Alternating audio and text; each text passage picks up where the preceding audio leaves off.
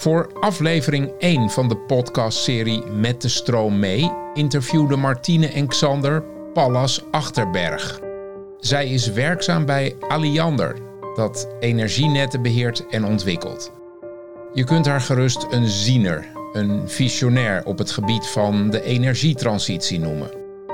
Tijdens dat gesprek werd zoveel interessants gezegd dat de makers besloten het gehele gesprek online te zetten. Martine en Xander spreken Pallas via een videoverbinding. We zijn vandaag begonnen met onze zoektocht. Mhm. Eh, en toen kwamen we al vrij snel op het uh, uh, verhaal van, oh ja, hoe is het allemaal ook alweer begonnen? En, en terug naar het zaaltje in Almere. Waar jij destijds als, nou ja, voor mijn gevoel, een soort orakel het verhaal hield waar wij allemaal even helemaal stil van werden. Zou jij nog eens een poging kunnen wagen om te vertellen wat je toen zei? Over hoeveel tijd we nog hebben voordat het allemaal niet is zoals we graag zouden willen? Nou, ik, ik kan me herinneren dat ik onderweg naar, Almere, volgens mij was ik Nee, ik was toen wel met de trein, maar ik was, ik, wat ik dacht ervoor had ik in de auto gezeten. En uh, ik, zag, ik had net een aantal van die seminars over 5G en van die auto's die permanent verbonden zijn en uh, dat soort trajecten. En toen was er een trekker hier midden in de stad. En bij het inhalen van die trekker raakte ik net iets boven de 50 kilometer. En toen dacht ik van, oh ja, als ik die modellen nou even doortrek, dan heb ik nu al mijn bekeuring, sterker nog, het is al van mijn rekening afgeschreven als we naar de toekomst toe redeneren. En uh, ze, dat is eigenlijk de weg waar we, het was toen al en dat speelt nu nog steeds, van eigenlijk wordt alles wordt gemeten en alles wordt uh, uh, gekoppeld. En, en die koppeling, kijk in dit voorbeeld, is dan dat de politie precies weet waar je rijdt, hoe hard je rijdt en als je, ik noemde me, ik heb geen BMW nooit gehad ook, maar BMW's hadden dat toen net even die discussie over. wat is van BMW en wat is van bijvoorbeeld de leasemaatschappij? En zo ga je dus ook die vraag stellen van weet BMW ook dat je te hard hebt gereden? Ik rijd nu in een Tesla. Weet Tesla dat ik te hard heb gereden? Alles wordt gemeten. Echt alles wordt gemeten. En ik vermoed wel dat ze weten dat ik te hard ga. En af en toe komt er nog zo'n melding. Wij gaan dit niet doorgeven aan jouw werkgever. En, uh, uh, die, dus, krijg je al, die krijg je dan in de toekomst? Die krijg, die krijg ik al, ja. Oh. En nou, niet, niet als ik te hard heb gereden, maar als, als gewoon van tevoren. Als, uh, je moet ook soms op oké drukken, maar ja, als je niet op oké drukt, kan je niet rijden. Dus ja, dus je drukt op oké. En, en zo, zo, zie je langzaamaan dat dat allemaal uh, bij elkaar komt. En in datzelfde stramien zat ik te kijken van, nou, dus die hele automobiliteit die verandert. Op deze manier met die gegevens en wie die gegevens heeft en hoe je die aan elkaar knoopt en wat je daar vervolgens mee kan doen. vervolgens zien we dan in de navigatie dat soort dingen doorkomen. Dus dat heeft nu ook al plaatsgevonden. Ik krijg af en toe uh, suggesties om een weggetje in te slaan waar ik zeker weet dat niet de bedoeling is van de verkeersplanners dat ik dat weggetje insla. Uh, met andere woorden, je kan verkeersplanner zijn wat je wil, maar ergens in een algoritme wordt bepaald hoe het verkeer door de stad heen stroomt. Dus ik pak nu al nummer twee van, van informatie en informatieuitwisseling en vervolgens, nou, wat je ermee kan doen in bekeuring, ga je vervolgens uit ook van hoe komt dat in het beleid en waar wordt dan eigenlijk beleid gemaakt. En voor je het weet, wordt in feite door, uh, door die informatiestromen, is, nou, zeg maar, je bent een verkeersplanner, je wil weten hoe, hoe, loopt, hoe loopt eigenlijk het verkeersstroom, van, van waar naar waar gaat dat? En dat was toen nog, uh, je zegt van ja, eigenlijk wel raar, maar de enige aan wie je het kan vragen is Google. Maar nu staat er gewoon dagelijks in de krant van zoveel mensen zijn naar hun werk gegaan, blijkt uit de volgende Google-data. Dus zeg maar, het hele uh, beleid over thuiswerken, niet thuiswerken enzovoort, dat loopt al via informatiestromen, via Google. En uh, nou, als je dan, zijn we nog een stapje verder, de, in, in die redeneertrand is dat de fysiek, dus de fysieke kant, dus waar worden wegen gepland, maar vervolgens ook, waar komt oplaadinfrastructuur? Nou, oplaadinfrastructuur heeft inmiddels heel veel dynamiek uh, doorlopen, maar de manier waarop we dat nu doen, is dat een oplaadpaal en de dienstverlener zitten aan elkaar vast. Terwijl bij energie, elektriciteit hebben we dat uit elkaar getrokken. Bij gas hebben we dat uit elkaar getrokken. De infrastructuur wordt door de een gedaan. De diensten, dus dan het leveren van de energie of andere diensten, gebeurt door anderen. Maar bij zo'n oplaadpaal niet. Dat zit aan elkaar vast.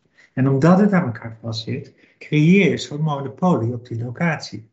En nieuwe diensten die ontstaan, zijn bijvoorbeeld dat als je ehm, nou, je, je auto ook kan laten terugblijven of kan uh, schedulen, uh, plannen wanneer die laat, betekent dat als je die vrijheid geeft, als Nissan had dat toen al als dienst ontwikkeld, dan kan je gratis laden. Als je die vrijheid geeft.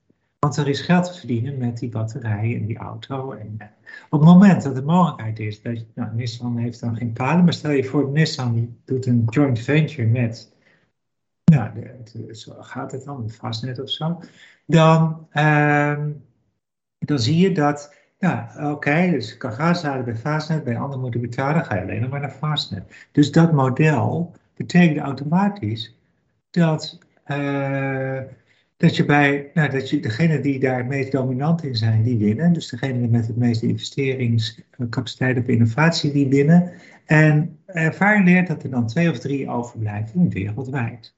Nou, als we dan nu inschatten wie zijn nou eigenaar van die twee of drie overblijvers, en dan is dat vermoedelijk gewoon Google en Uber. En als je dan dat allemaal optelt, betekent dat zowel de informatiestromen als mobiliteitsbeleid over waar komt infrastructuur enzovoorts in, in een beperkt aantal stappen in handen komt te liggen van een paar, paar techniekgiganten. Nou, wat is nou de oplossing om dit te voorkomen?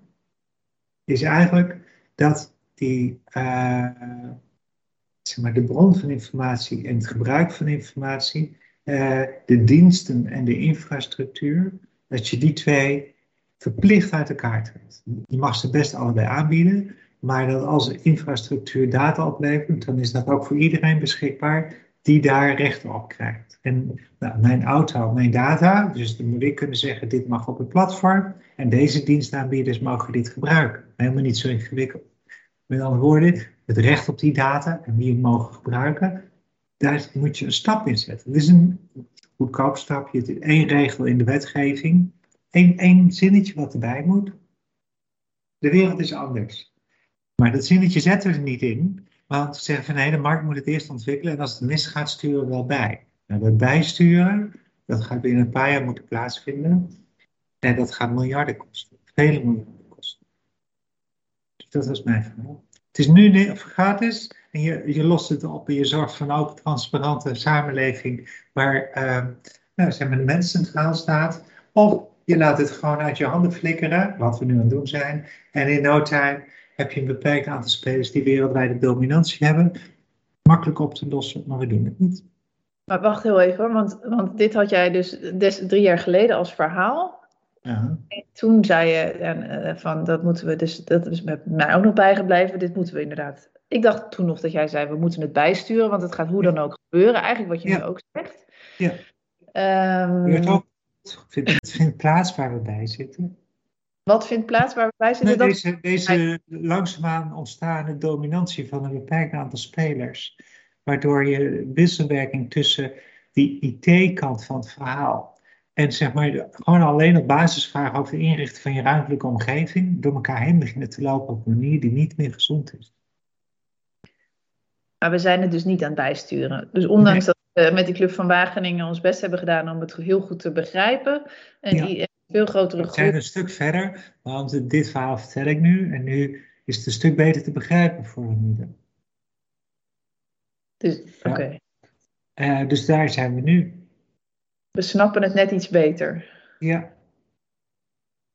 Maar is dat, staat dat enigszins in verhouding tot wat er nodig is qua bijsturing? Nee. Nee, nee sorry. Ik kan er niks aan doen. Nee. Oké. Hadden we dit anders moeten aan? vliegen? Wat, nou, het is een kwestie van lange adem. En die, paar, die, nou, die enkele tientallen miljarden zijn, voor Nederland zijn we toch al kwijt.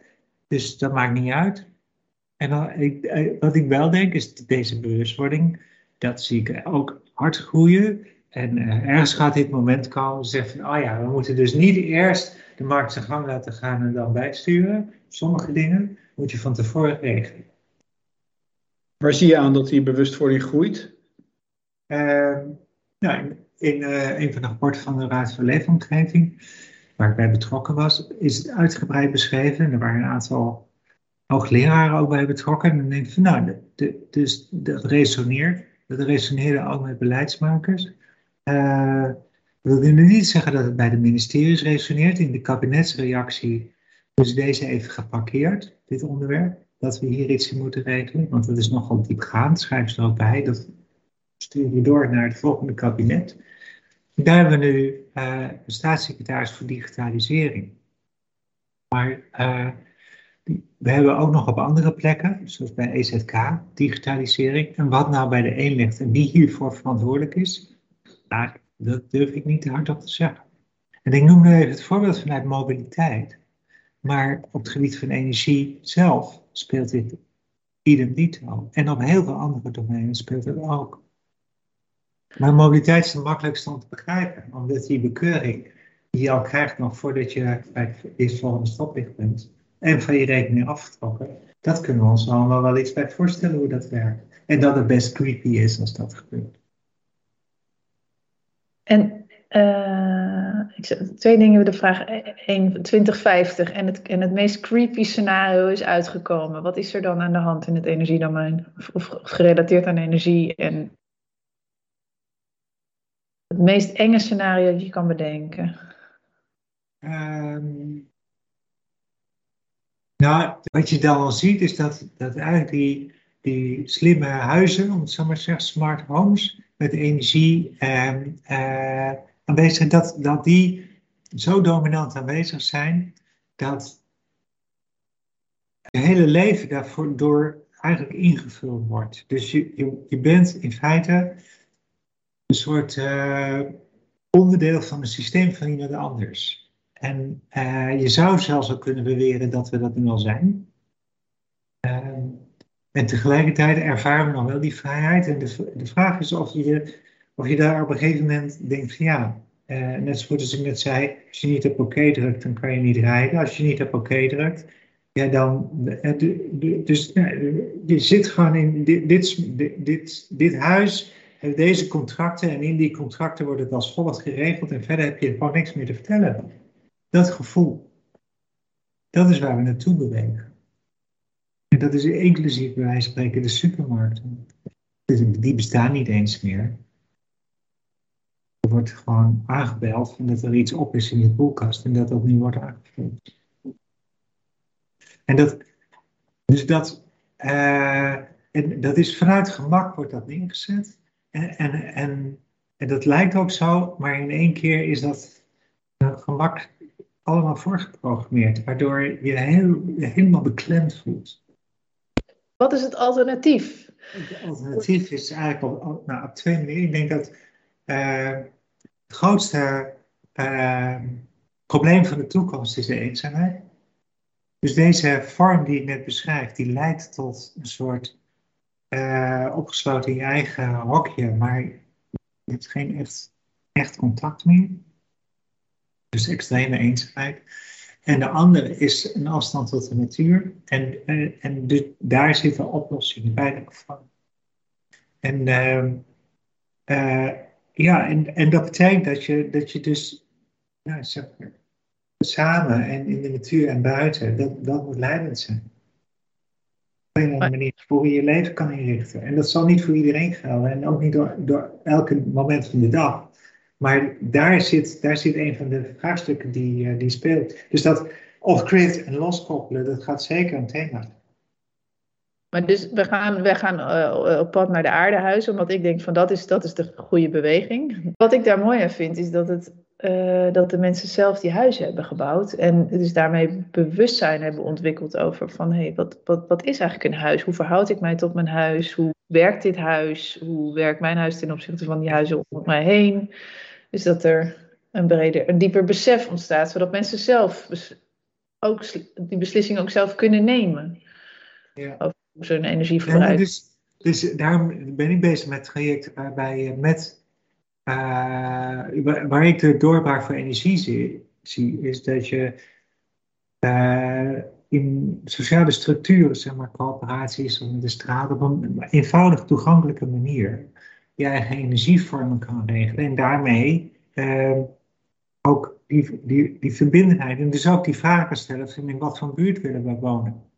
Zoals, nou, hoe groen maak je je buurt? Of kunnen we met deelauto's en kunnen we met veel energie en dat soort vormen. Maar daar zitten oplossingen, omdat je dat in samenwerking doet en dat je zelf uh, eigenaar bent met elkaar, samen dat oppakt. Daar, daar denk ik dat dat een doorbraak is ten opzichte van steeds verder uh, alles in uh, financiële modellen terecht zien komen, inclusief jezelf.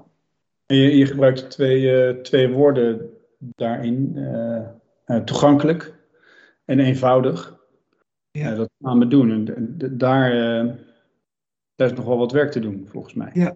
Ingewikkeld. Het is, het is echt, uh, als ik nu kijk naar uh, nou ja, die, die, die, eerdere Iris-casus die we wel eens beschreven hebben. En dat is wat nu de realiteit is. Het is helemaal niet eenvoudig en toegankelijk. De mensen die je kent die dit doen, die lopen vast in een weerwar van regels en gedoe. Maar de, degene waarmee we nu dit uh, zien ontwikkelen zijn pioniers. Die halen hun lol ook wel in het pionieren, want anders gingen ze kopiëren. Het zijn geen kopiers, het zijn pioniers. En op het moment dat je gaat kopiëren, zeg van welke werkt, die doen we dan ook. Juist. Dan kom je al verder. En dan moet je tot, wat ik dan maar noem, open source standaarden komen, die zo kan downloaden. Dit werkt. Oké, dan kan je nog iets aan toevoegen of afhalen. Dus er moet er een soort keuze in zitten. Maar die techniek moet je kunnen downloaden, contracten daarbij moet je kunnen downloaden. Dan worden het allemaal makkelijker. En dan kijk je van hoe, past dat in bij ons? En dan heb je daar het gesprek over. Dus op die manier toegankelijk en makkelijk. En dan gebruik je de techniek op een hele andere manier.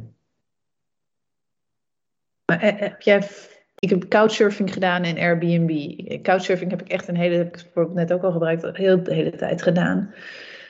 En dat was ook best wel veel gedoe, want ik kreeg op een gegeven moment de midden in Amsterdam en ik had heel veel verzoeken op een dag. Ik kon daar bij spreken secretaresse bij nemen om al die verzoeken persoonlijk te beantwoorden.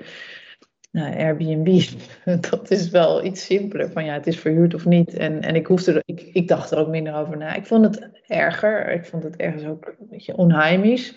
Omdat, het, omdat je huis een commercieel object wordt waar je naar gaat kijken van is het goed verhuurbaar? Zijn mijn handdoeken wel uh, zacht genoeg? Krijg ik goede reviews. Maar gaan genoeg mensen het, het ehm, eh, voorbij aan het, de, de Uber-gemak die wat gecreëerd kan worden door die digitale platforms, ook op, in het energiedomein. Dus uh, snap je wat ik bedoel? Ja, ja, dus dat is de zoektocht. En uh, je kan best wel wat van die ingrediënten die Airbnb ontwikkeld heeft. Want Airbnb begon als couchsurfing. En die hebben zich in no time juist door die focus op uh, winst hebben die zich op deze manier ontwikkeld. Maar dus, dat komt omdat er een aantal dingen goed werken daarin. Nou, dat, dat zou je kunnen gebruiken op een manier die niet leidt tot ophoping van winst bij een beperkt aantal mensen. En wat je beschrijft, dat, dat is eigenlijk wat ik net ook bedoelde, die omkering. Dus het begint met van, hé, hey, ik heb een kamer vrij, die kan ik aanbieden.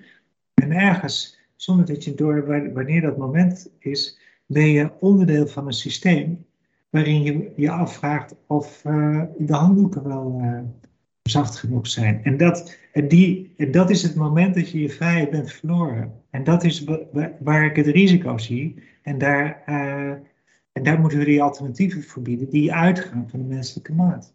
En die ook uitgaan van de menselijke interactie. Dat kan je gedoe noemen, maar dat is ook wel onderdeel van wat erbij hoort. En als je uh, secretaresse nodig hebt om uh, al die couchsurfing verzoeken te bekijken, ja, dan, dan klopt er iets niet. Dat is niet handig. En, dat, uh, en als het niet handig is, dan werkt het ook niet. Dus ja, dus daar ergens moeten we de oplossing gaan vinden. Dus die tools hebben we wel degelijk nodig. Ik ben helemaal niet tegen digitalisering. Maar ehm, het, is, het is mijn tool. En eh, wat je ermee doet, ja, daar moeten we wel even opletten. Mm. Niet vanzelf goed.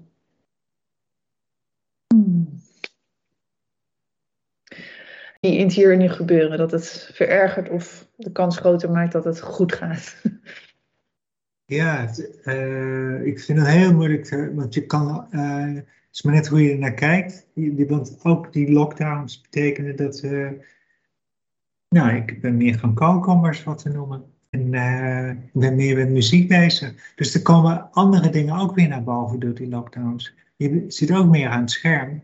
Ehm, dus ja, na, twee jaar niet meer zeg maar, pendelen naar, naar je werk is, zeker als dat op grotere afstand is, ik nu 100 kilometer. Ja, ik vraag me af, hoe deed ik dat? En ik vraag me ook af, kan dat ooit weer terugkomen? Dat kan je gewoon niet voorstellen. En uh, dus die, die dingen gaan ook gebeuren. En, uh, en ik denk dat het zelfs een positieve is, dat we niet meer altijd al die reisbewegingen hoeven te doen. Dat, dus deze podcast, die konden we nu zo even tussendoor doen. En anders was het een halve dag of een dag inclusief reizen geweest. Zo vreemd. Er zijn zoveel mensen die alle tijd hebben en dan zie je dus die, die flitsbezorging uh, al snel groeien. Ik begrijp niet hoe dat kan. Ook gewoon bij mij in de straat, waar je echt maximaal 10 minuten loopt en dan heb je drie verschillende supermarkten gehad. En eigenlijk alles wat je kan bedenken is gewoon binnen een paar stappen te regelen. En toch heb je die flitsbezorging hier. Dus daar en dan denk ik van, en, en, en, dus ik kijk niet naar die flitsbezorging, hoe erg het is dat ze dan op die fiets dat bezorgen. Maar die, uh, ja, de, als ik dan kijk naar wat voor jongens daar op die fiets rondrijden, denk ik van, wauw, uh, ja, die spreekt geen Nederlands. Waar halen ze die mensen allemaal vandaan, vraag ik me dan af. En, uh, en je weet uit de manier waarop uh, nou, de beschrijvingen dan plaatsvinden, het is echt secondenwerk. Uh, een, hele werkleven wordt op seconden. Dus er zit iets heel menselijks in. En dat, dat is uitvergroot in, in die laatste paar jaar. Dat is echt uitvergroot. En dat, uh, en dat zijn echt wel dingen waar, waar we met regelgeving op kunnen bijsturen. Dat moet ook gebeuren. Het gaat ook wachten. Want dat, is toch, dat kan toch uiteindelijk niet anders. Want als je kijkt naar al die Silicon Valley methodes, die zijn daarop ja, gebouwd. Dat, dat, hele gemaks, alles richt op gemak en op nog makkelijker, nog sneller, nog eenvoudiger. Dus ja, als je... richting die klant, maar richting die medewerker is het nog meer controle, nog meer. Dus, en dus ik was in Silicon Valley al, al tien jaar terug of zo. En toen zag je daar, nou, dan kids, het waren ergens twintigers, misschien begin dertig. En die waren op zijn minst twaalf uur per dag daar aanwezig. Die hadden ook plekken waar ze even konden slapen. Die werden gewoon gevoed en die moesten zoveel mogelijk code schrijven per dag. Dat de, de, als je dan iets wat dicht bij de matrix zit, is dat het wel. En als je dan die beelden uit uh, Hongkong gaat het nog een stapje verder, want die, die hebben dan een huis wat niet veel verder is dan een soort la waarin je in verdwijnt. Ik bedoel, dat, uh, en dan zeg je, alles wordt goedkoper. Nee, dat, dat zijn mensen die die rekening voor jou betalen. En dat, dat is zeg maar, maar dat staat veel breder dan deze digitaliseringsrevolutie. Van ja, uh, wereldwijd wordt automatisch de goedkoopste plek uitgezocht met de manier waarop we werken. En als er ergens iets uh, uit te buiten is, dan vindt het systeem dat. Dat is hoe dat werkt. En daar, daar moeten we dus op bijsturen. Dat kan niet anders, anders gaat het gewoon niet goed.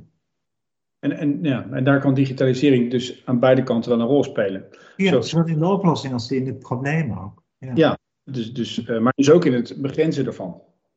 Ja. Door de juiste randvoorwaarden te stellen. Ja. En dat besef. Uh, ja, ik hoop ook, en Martien en ik gaan de komende tijd natuurlijk naar plekken toe om, om gewoon echt eerst te kijken naar waar, waar uh, in een lokaliteit. We zijn nu in Zeeland en uh, we gaan ook nog naar Scheveningen en we gaan naar Aardehuizen-Olst en naar Helmond. eerst fysiek kijken uh, wat er daar mogelijk is. En dan daarna wat voor mensen wonen daar eigenlijk. En dan pas naar de oplossing. En eigenlijk dan pas naar de digitaliseringsvraag. Omdat die overal een beetje in verstopt zit. Dat, vind ik er ook zo lastig aan. Ik weet niet goed wat ik hiermee wil zeggen hoor. Nee, maar wat ik wel net zei is van als je als je doorgaat op dat Airbnb-denken, op dat, die manier van dat alles uh, verknoopt raakt. En ergens, ergens word jij onderdeel van dat systeem, zonder dat je precies dat moment kan aanwijzen, kan je wel terugkijken en zeggen ja, nu ben ik net zo'n flitsbezorger die op elke seconde precies krijgt voorgeschreven wat je moet doen, want anders zijn de handboeken niet goed, of enzovoort. En uh, ik ken in de omgeving allerlei mensen die, uh, die met Airbnb bezig zijn. En dan nou, dus huis gaan maken of nou, iemand anders die het huis gaat maken. Een hele zwarte economie die daaromheen uh, zit.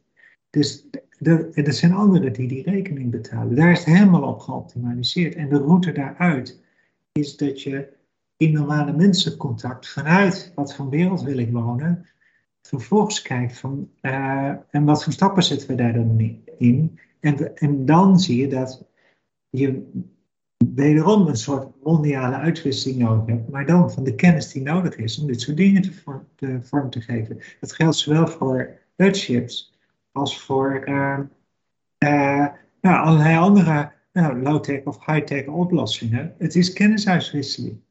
Die kennisuitwisseling doen we mondiaal.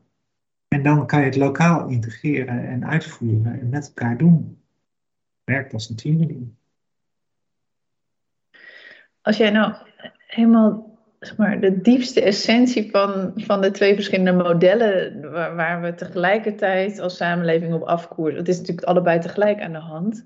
Hoe, welke woorden geef jij daar dan aan? Ik, ik heb verschillende pogingen. Als ik het probeer te vatten, is het. Eh, maar ik kwam net bij me op of, of we leven van buiten naar binnen. Dus de, de, onze buitenwereld definieert wie wij zijn, in plaats van dat we nog van binnen naar buiten. Dus dat je, dat je een soort vanuit intrinsieke wie ben ik en hoe verhoud ik mij tot mijn omgeving. En vanuit een, een, een, een liefdevol besef van ik wil daar een positief onderdeel van zijn, maak je je keuzes.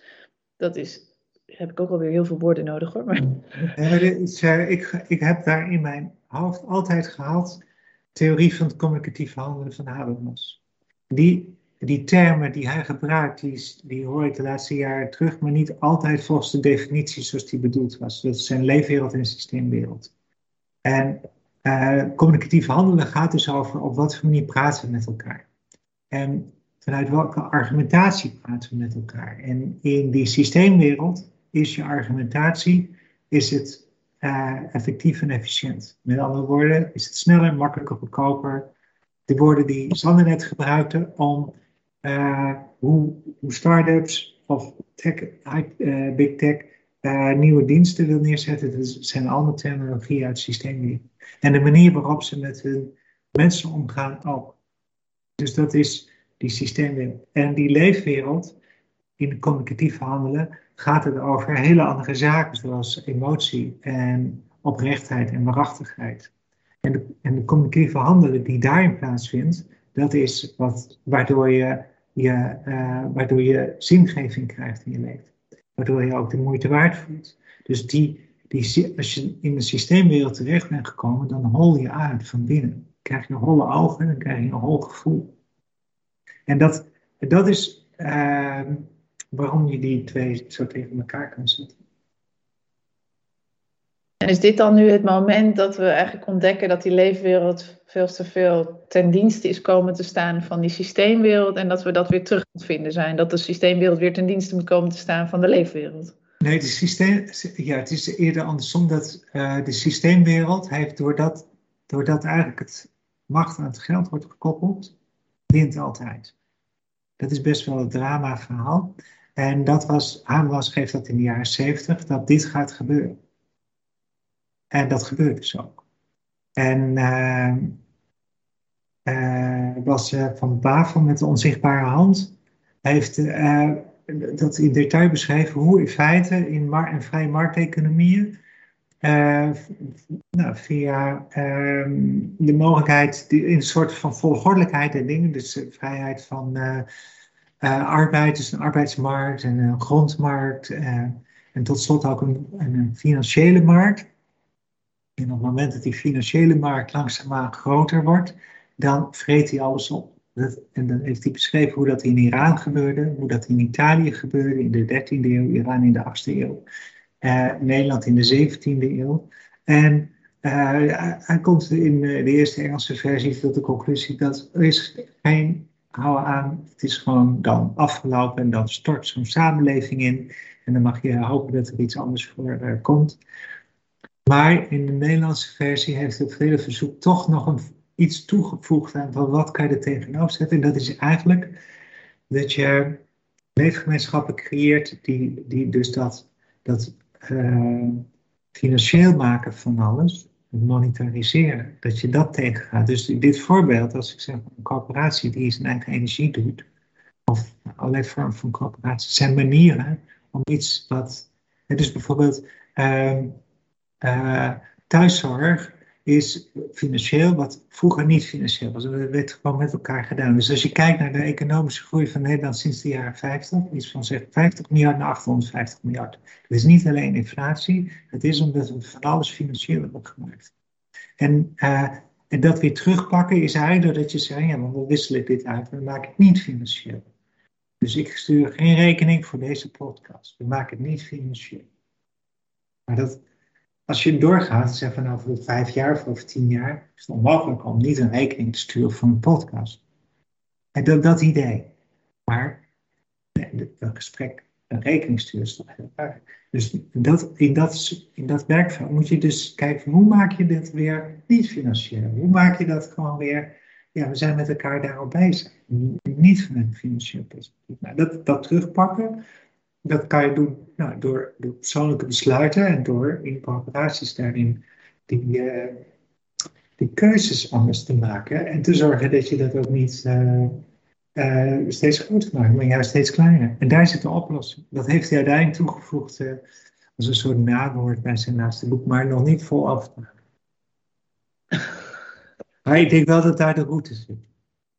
En dat is ook, want de VS in uh, de jaren 30 was ook helemaal op zijn end door deze vorm van.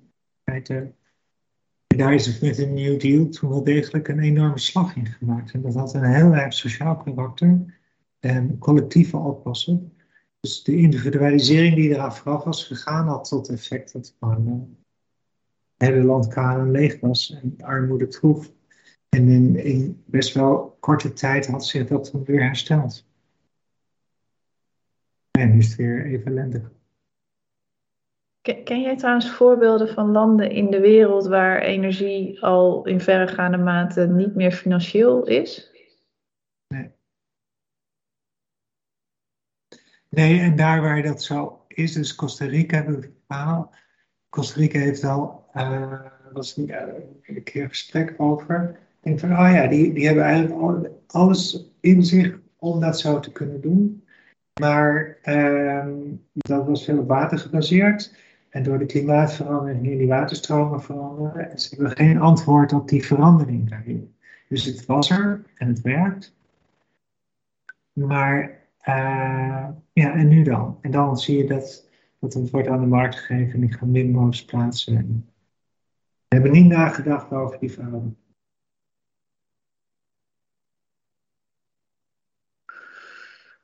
Dus het dorpje in Polen, waar ik wel vaker kom, daar was uh, nog van voor de Tweede Wereldoorlog een watersysteem, een klein dorpje. En dat had gewoon al die jaren, uh, eh, 75 jaar, kunnen draaien. En er nooit, iemand, nooit betaalde iemand een rekening en die werkte gewoon. Maar op een gegeven moment was in de zomer te weinig water. Nou, en dan komt zo'n waterbedrijf en dan wordt het allemaal gemonetariseerd. Dus dan zie je dat zeg maar, de, uh, en, dus die, de laatste paar jaar probeerde dan iemand die daar wat gevoel van had, uh, zelf dan uh, met een brandweer erbij gehaald. Misschien zelf wat kijken of ze wat met dat watersysteem kunnen. Maar op een gegeven moment is het dan als vrijwilligerswerk niet meer te doen. En dan is er geen mechanisme om daar uit te komen. En dan is de vorm die beschikbaar is, je draagt je hele hebben en houden en je bestaande net gratis over aan een waterbedrijf die vanaf dat moment ook gewoon volle pond in rekening Zo gaat het. Dus daar, we zijn daar echt uh, niet meer in getraind.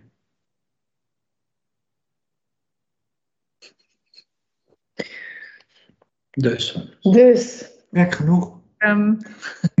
Ja. Dus, uh, maar uh, dat wil niet zeggen dat ik niet optimistisch ben. Dus, uh, je moet, kijk, het begint met dat je doorhebt wat er fout is. Eerst voel je dat er iets fout is, maar je weet niet wat. Ja. Dan begin je rare dingen te roepen.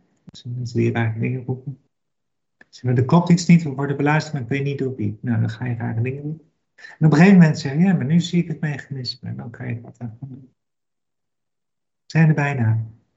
Ik denk nog een jaar of 24. hmm. Ja, het voelt, voor mij voelt het zeg maar intuïtief super logisch. Weet je, als ik hier gewoon deze plek en dan denk van nou, wat, wat je hier aan energie kan opwekken.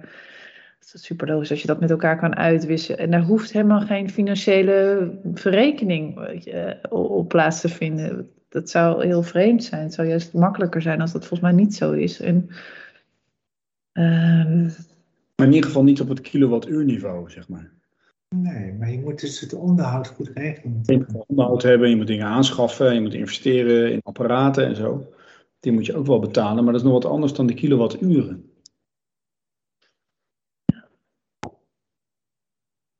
Ja, dus in dat dorpje gingen die laatste fase, vlak voordat het dus uh, nou, ook gewoon doordroogde, was er gewoon te weinig water. Maar dan beginnen ze dus ja, maar jij gebruikt veel water. Nee, jij gebruikt veel water. Ja, volgens mij heb jij een gat veroorzaakt met die trekker van jou. Dat, dat soort gesprekken vinden dan plaats.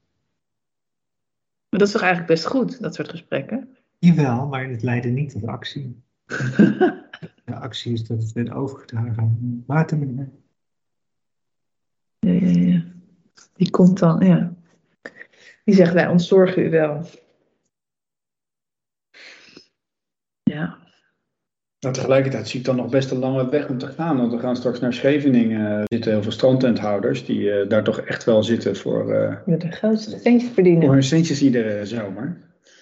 Uh, ja, om die mee te krijgen in een duurzaam project. Dat iedereen zonnepanelen neerlegt en dat samen elkaar gaat delen. Dan zegt die ene met het grotere dak toch, ja, maar ik wil meer. En dan hoe je die hoe die afspraken maakt. Ja. Nee, klopt.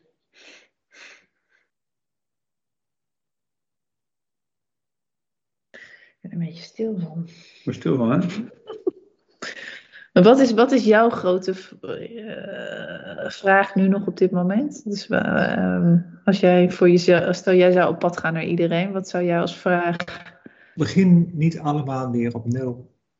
Dus uh, de grote truc is dat we van elkaar willen leren. Dus uh, iedereen probeert toch zijn eigen traject uit te vinden, zelf het wiel uit te vinden.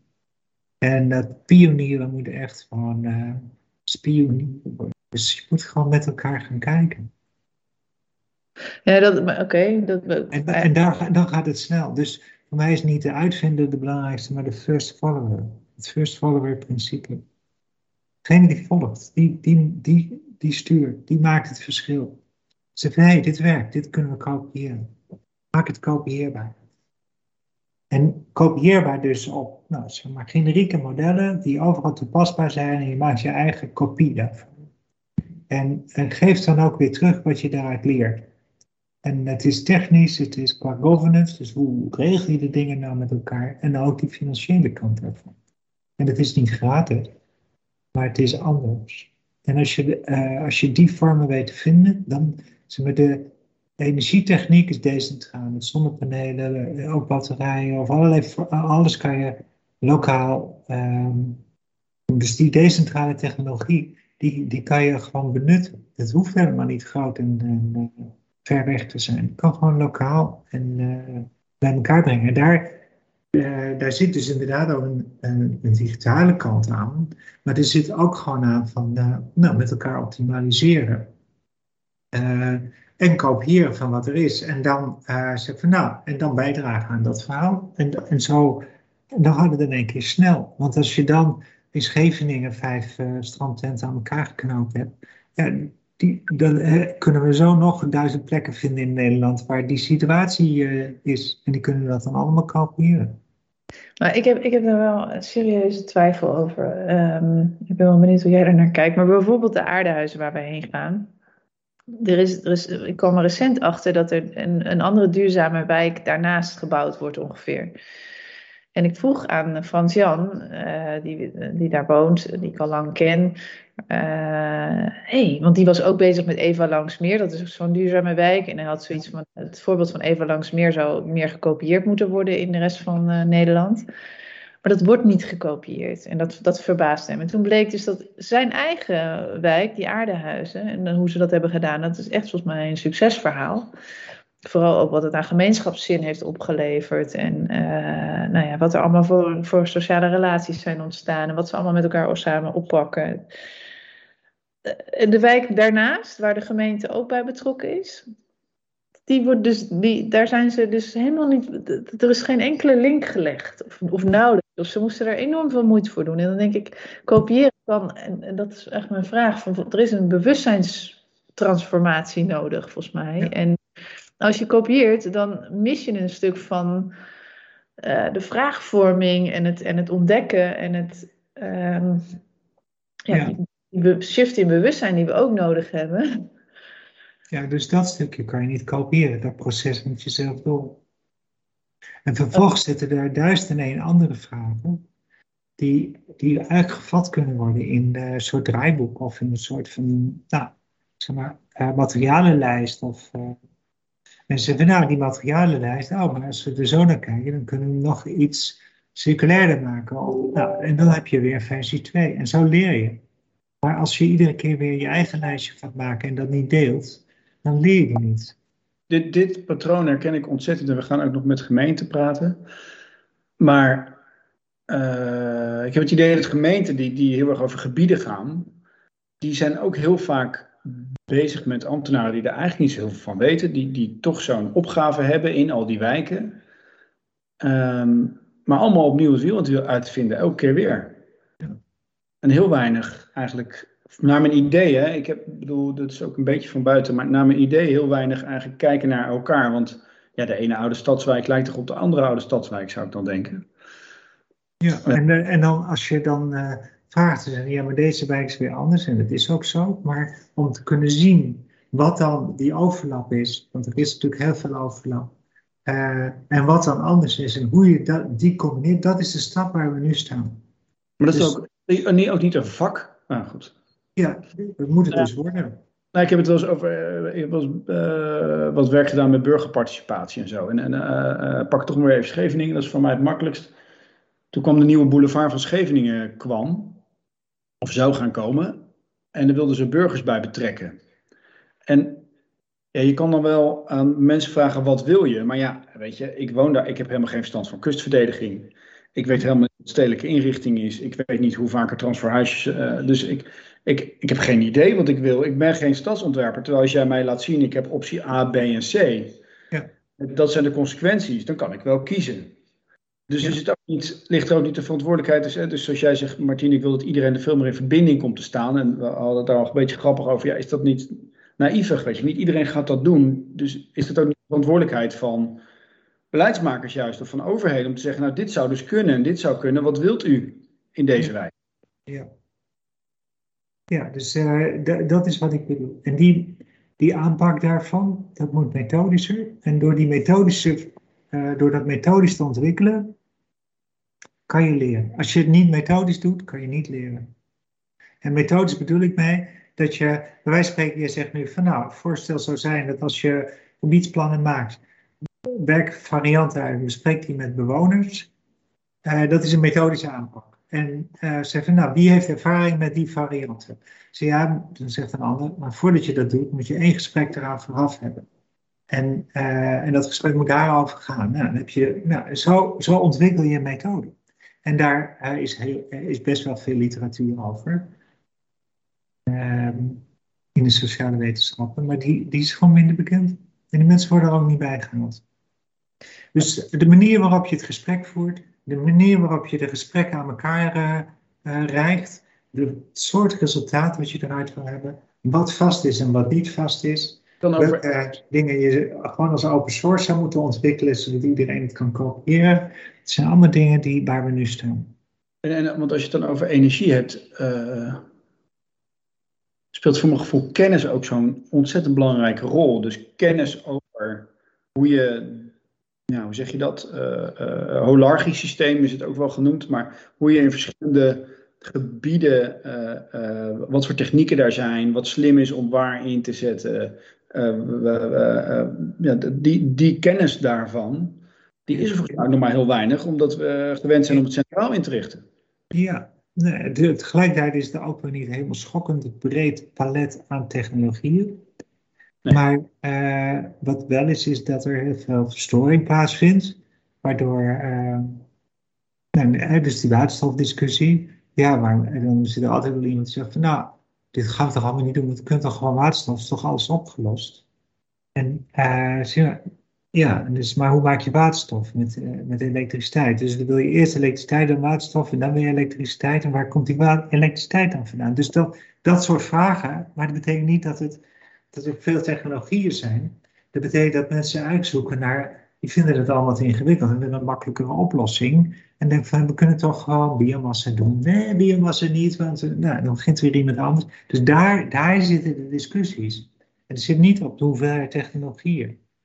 Het onafhankelijke instituut van decentrale energieoplossingen gaan we op. Ja, maar dus gewoon werkende voorbeelden van uh, eh, 30 woningen. Dit is die combinatie. Waarom niet?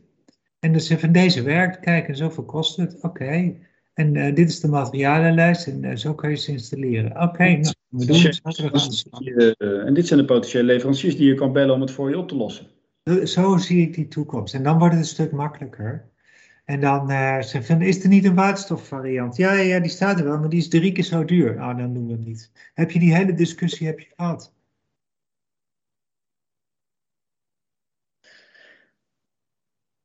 Oké. Maar is, de, is dit dus ook zeg maar, de, jouw zoektocht op, nog, op dit moment? Is van hoe vergroten we die, de kans dat, hoe zorgen we dat de kans op kopieerbaarheid vergroot ja, dus dat is wel waar ik mee bezig ben. En uh, maar dit verhaal is niet nieuw of zo.